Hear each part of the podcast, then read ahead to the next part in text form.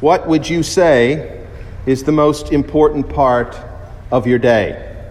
And I don't mean what's the important part of your day that you have to work through to keep all your wheels turning and to keep all of your family following through on the right schedule. I mean, what is that part of the day that you look forward to the most, that really gives you at least a few moments of peace and thought, that helps you remember who you are or who you might want to be in the day that is in front of you?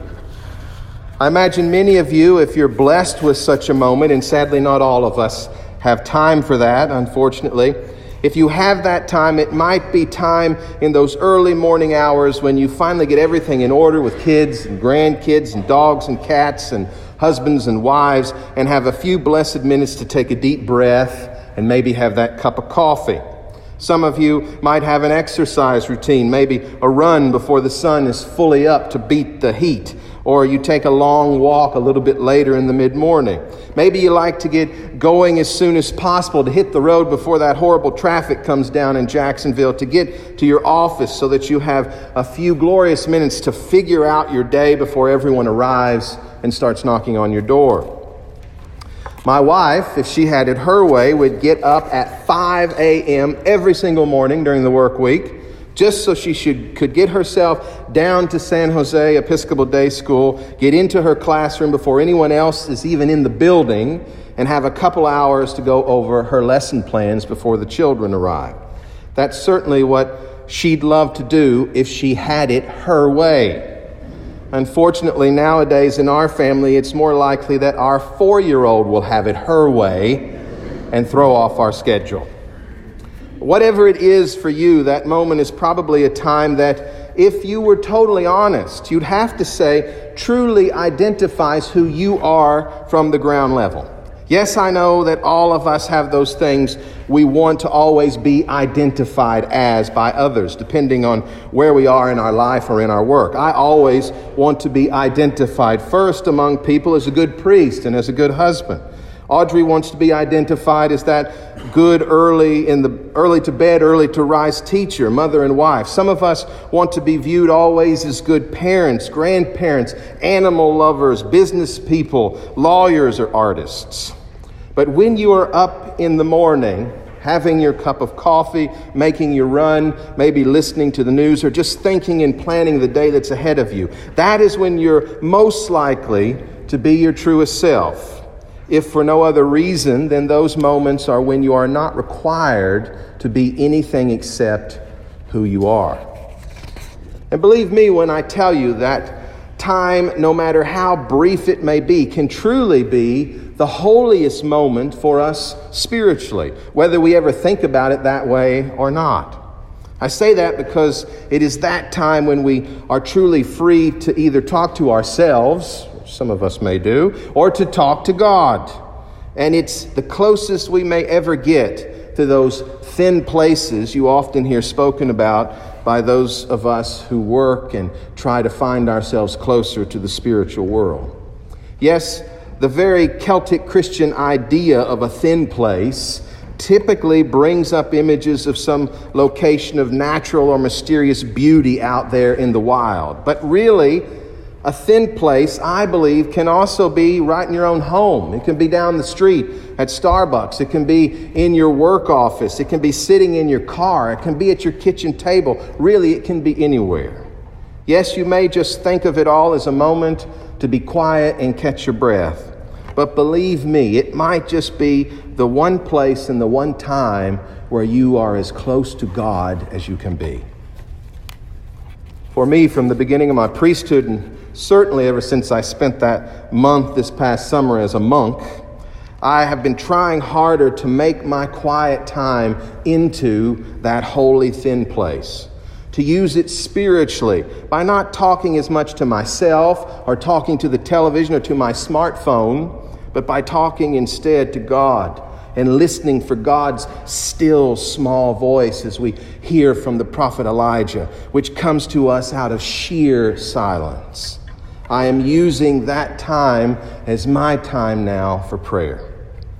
Now you may be thinking to yourself, don't we already pray enough on Sundays, Father Donovan? Isn't church the real place that we're supposed to be praying, where we're supposed to be at our closest to God? Well, the answer, at least to the second question, is yes. The church is the house of prayer and the house of God. But really, we clergy would be failing miserably if we let anyone leave here on Sunday believing that this single hour was your only required time to offer prayers and thanksgivings to God. For really, prayer was never intended to only be done when we're together as a community in the church.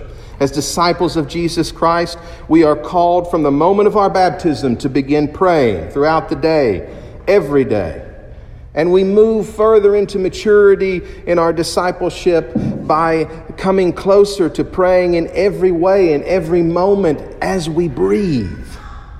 It is the Apostle Paul who finishes his first letter to the ancient church in Thessalonica, perhaps the oldest piece of writing we have in the entire New Testament, who directs us to rejoice always, pray without ceasing, and give thanks in all circumstances, for this is the will of God in Christ Jesus for us. That means that from the very earliest beginnings of the Christian community, prayer was meant to be the very center of faith and life in Jesus Christ. Well, okay then, but how are we supposed to do that prayer every day and every moment in our lives? Well, let me try to answer that more clearly for everyone. You see, most of us clergy would tell you that just like everything else we enjoy doing and working on in our lives, whether it's working out or just making that right cup of coffee, either by using an old-fashioned coffee machine or one of those new Keurig or Nescafe coffee makers, or maybe even manually operating a French press. Just like all of that, prayer also has a variety of forms and a variety of ways that we as Christians can put into practice. Yes, just a little talk with Jesus makes it right, as that old Baptist hymn always says, but practicing your prayer in its variety of forms and finding that way and that time in which to best make it a part of your day-to-day life, that is what can make a little talk with Jesus even better and even more meaningful. For me personally, prayer usually begins with making time to read the prayers of the daily office from the Book of Common Prayer. I know by doing that, I am joining my prayers with Anglican Christians all over the world in those moments. But within that reading and praying of prayers in the office, usually in the early morning hours or at late at night when everyone in my house has finally gone to bed, I make sure that I also build into that time lots and lots of silence. Again, because I want to approach and hear that still small voice that Elijah heard when he climbed up Mount Horeb to speak with God. That is what I do most often. But there are other ways you can build prayer in your own daily life as well. You can pray out loud. You can do as I pointed out with our choristers this morning and sing out your prayers. You can recite prayers that you know by heart, like the Lord's Prayer or the Jesus Prayer of the Eastern Church. You can use prayer beads. We're Episcopalians. You can do that. You can use prayer beads to help you physically feel every prayer that you make or recite. Or you can spend the whole time in nothing but blessed silence, practicing one of the forms of deep contemplative prayer to open the ears of your heart to hear God speaking to you. This is the way we as Christians begin to deepen our prayer life and build it into every moment we have free to draw ourselves closer to our God through Jesus Christ. This morning we have the Apostle Paul with us again, speaking of prayer, this time in his first letter to Timothy, laying out the importance of not just praying constantly, but also how we construct our prayers. St. Paul is reminding each of us this morning to not just pray for ourselves, of course, but to always pray for others. St. Paul writes to Timothy, "First of all, I urge that supplications, prayers, intercessions, and thanksgivings be made for everyone, for kings and all who are in high positions, so that we may lead a quiet and peaceable life in all godliness and dignity. This is right and is acceptable in the sight of God, our Savior, who desires everyone to be saved and come to knowledge and truth." Now, if you were reading or listening to that with me, you might have noticed that Paul is going a little bit further with those others in his direction for prayer in the church. Whereas Paul certainly could have stopped with that prayer for everyone, he goes further, directing the church to include earthly kings and all who are in high positions of power in our regular prayer. We can glean from this epistle that Paul certainly knew how easy it had become at the very beginning for Christians to simply pray for those in their own church or in their own family or in their own personal lives. To pray for those in authority, on the other hand, people who weren't just those who you may disagree with or not like, but in the time of St. Paul could actually imprison the followers of Jesus and put them to death. To pray for those kinds of people would have been very difficult indeed. Here in our present age, nowhere near where they were all those years ago, every single time a president or a governor or a mayor is elected and we change those names in the prayers of the people we'll be doing in just a few minutes, someone, maybe several someones out there in the pews, get a little distressed to hear certain names included publicly in prayer. But for those of us who struggle with that, I'm not just talking about people now, I'm talking about people through every set of years and generations. For those who struggle with that, we have to ask the hard question.